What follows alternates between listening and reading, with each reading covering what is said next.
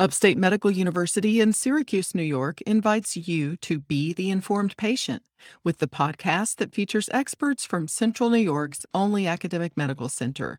I'm your host, Amber Smith.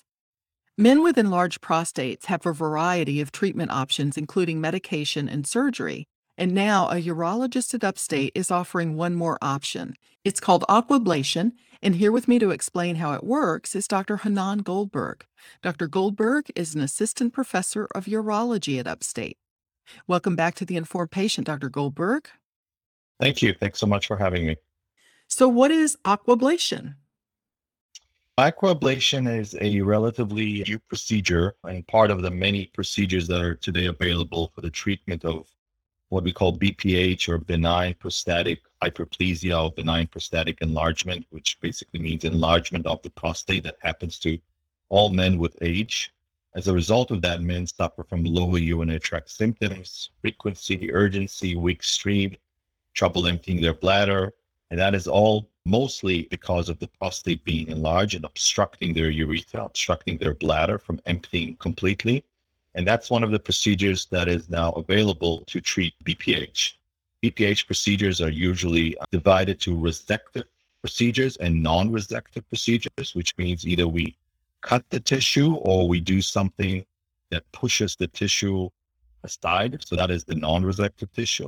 Aquablation is part of the resective tissue because tissue is actually being cut.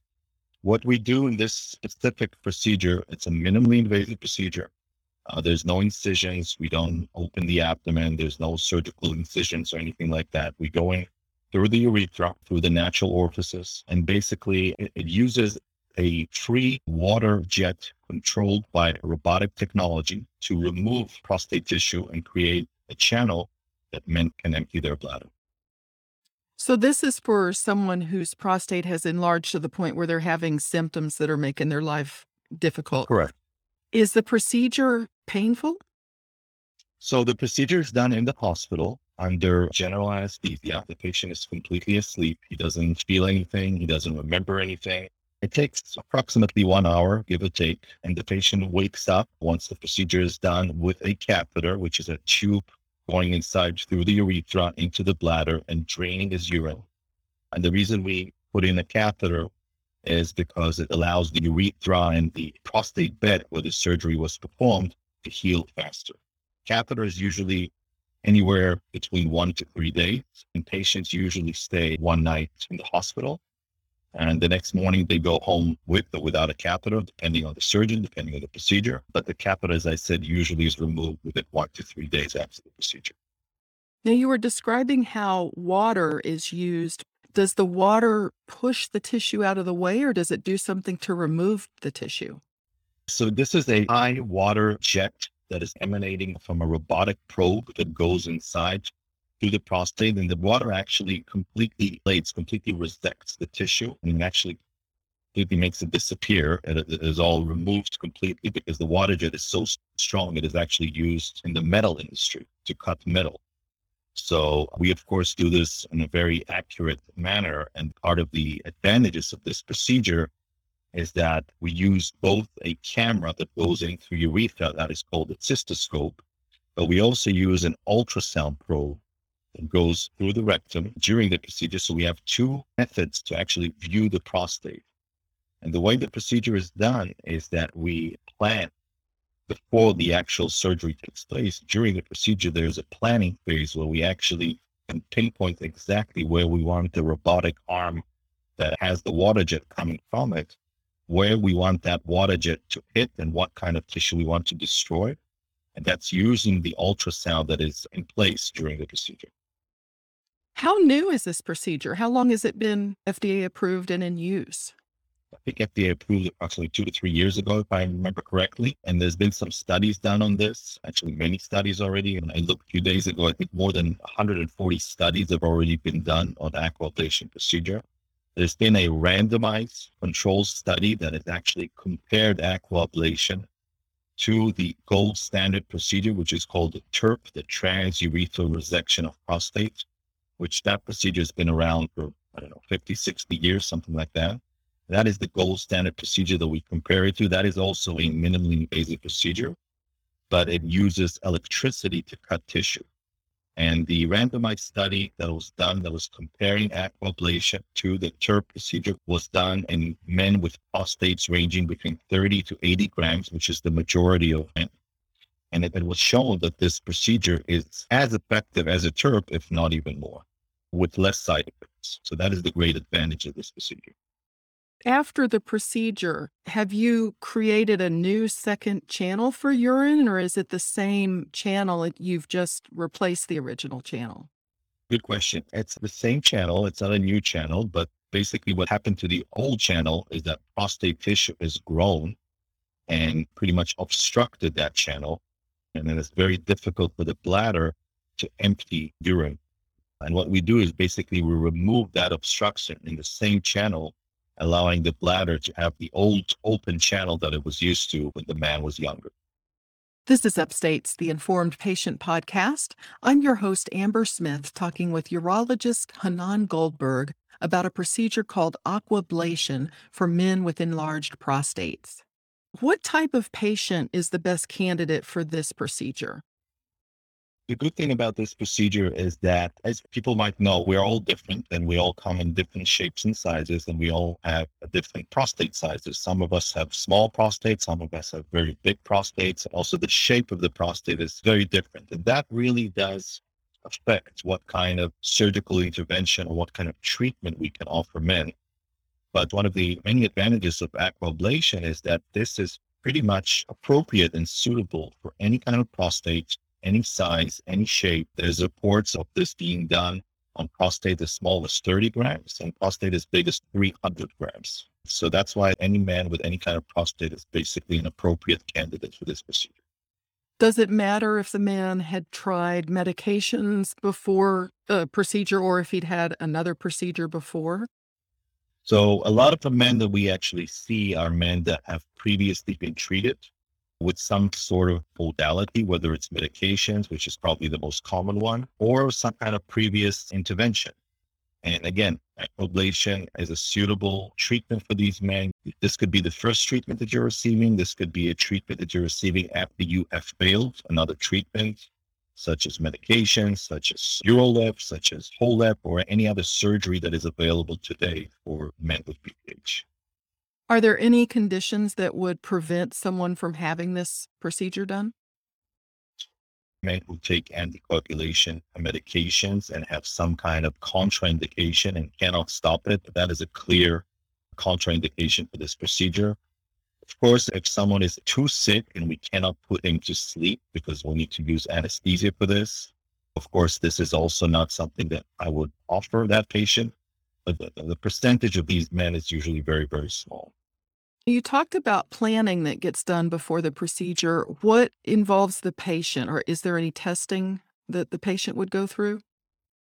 No, the planning phase is done while the patient is already asleep. That is actually the part of the procedure that takes the longest because this is done while the patient is already asleep. He's lying down. The ultrasound probe is already inside him in the rectum, and the camera or the cystoscope is already inside the urethra. And basically, we use the ultrasound to map the prostate exactly where we want the water jet to cut. And that is why it is so accurate because we can actually control where we cut more, where we cut less to preserve different organs, different areas that we know are important for later function, whether it's sexual function or whether it's urinary function. For instance, the, the bladder neck, which we know that is the area where the prostate connects to the bladder itself. We try to preserve the bladder neck as much as we can because we know that has a function in incontinence and in controlling your urine and not leaking. And that is also important for ejaculation, for sexual function. So with the aquablation, we can actually pinpoint and completely decide how deep the water jet goes, how strong the water jet is. And that way we can basically do a whole plan of the prostate and we know exactly what is being cut, how deep and how strong the water jet will be. What are the potential complications? Like any other procedure that is a resective procedure for BPH, we always talk about incontinence and we always talk about erectile dysfunction and we always talk about what we call retrograde ejaculation, which basically means that the ejaculate, it's not that it doesn't exist anymore, but instead of going forward, it actually goes backward. That's why it's called retrograde. Goes inside the bladder and it's diluted in the urine, and then the, the man just voids it out. So I would say, according to the data that we have, including the randomized studies that were done on aquablation, the erectile dysfunction and incontinence rate are zero, basically. It just doesn't exist. The retrograde ejaculation, I would say anywhere between 15 to 30% that can happen, which is lower than the TURP procedure, which is again the gold standard, which we compare this procedure to. And that is something that we always consult our patients and let them know. It's important to know that although ejaculation is very important to most men, it has medical significance only if you are trying to bring children. If you're not trying to bring children, this really does not have any kind of effect on the man. And most men that we do this on, as you can imagine, bringing children is not part of their agenda at this point.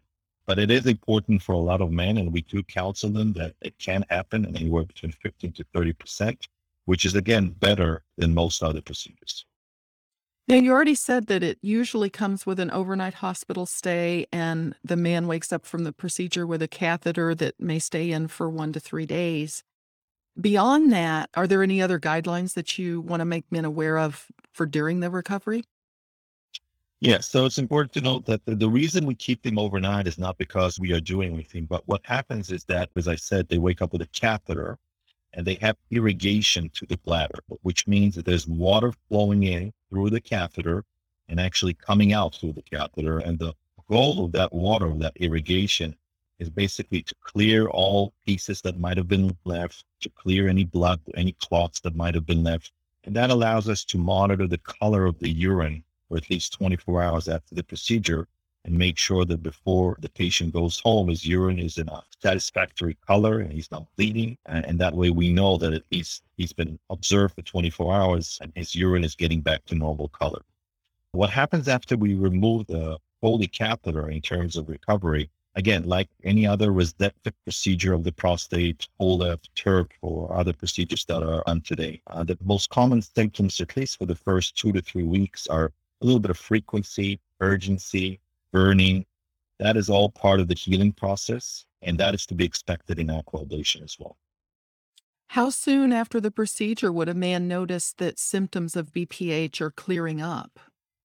Most men notice that the stream is automatically significantly improved right after the catheter is removed. They feel that immediately because the channel is so much bigger right now. But again, because of these symptoms that I mentioned before, I think they truly feel the real improvement within two to three weeks when these symptoms go away and they're not bothered by them anymore. And then they really, really feel how improved their stream is. What we actually do for the procedure and after the procedure, we have them void, we have them urinate in a special machine that can actually measure their flow. And then they can see visually, aside from, of course, feeling it, how improved their stream is. And we have many patients that their flow is actually tripled or even quadrupled and its flow. It's much faster now. It's much stronger now. It's a very clear improvement. For some men, is this a permanent solution? So the prostate tissue unfortunately grows back, but it does take a very long time. And with the aquablation, I think at least from all the procedures that I know and do, that is the procedure that takes a very significant amount of tissue out, more than the TURP, I would say. And with the amount of tissue that is being removed, the time that it will take the tissue to grow back is many, many years. So for the majority of men, this will be the first and final procedure, and they will not need any additional procedures after this. We want to let listeners know they can call the main 315 464 1500 number for the urology department at Upstate to learn more about this procedure or get connected to you. Yes, absolutely. Right now, the aquablation device is available in our Utica office. I'm hoping it will be available in other uh, offices as well. And it's important to know that in the upstate area, this is the only place that aquablation can be done right now. The closest place after us is probably New York City. So in the whole entire area of upstate New York, this is the only place that this can be done. Well, Dr. Goldberg, thanks for taking time to tell us about it. Thank you so much for having me. My guest has been Dr. Hanan Goldberg. He's an assistant professor of urology at Upstate. The Informed Patient is a podcast covering health, science, and medicine brought to you by Upstate Medical University in Syracuse, New York, and produced by Jim Howe. Find our archive of previous episodes at upstate.edu/informed. This is your host Amber Smith, thanking you for listening.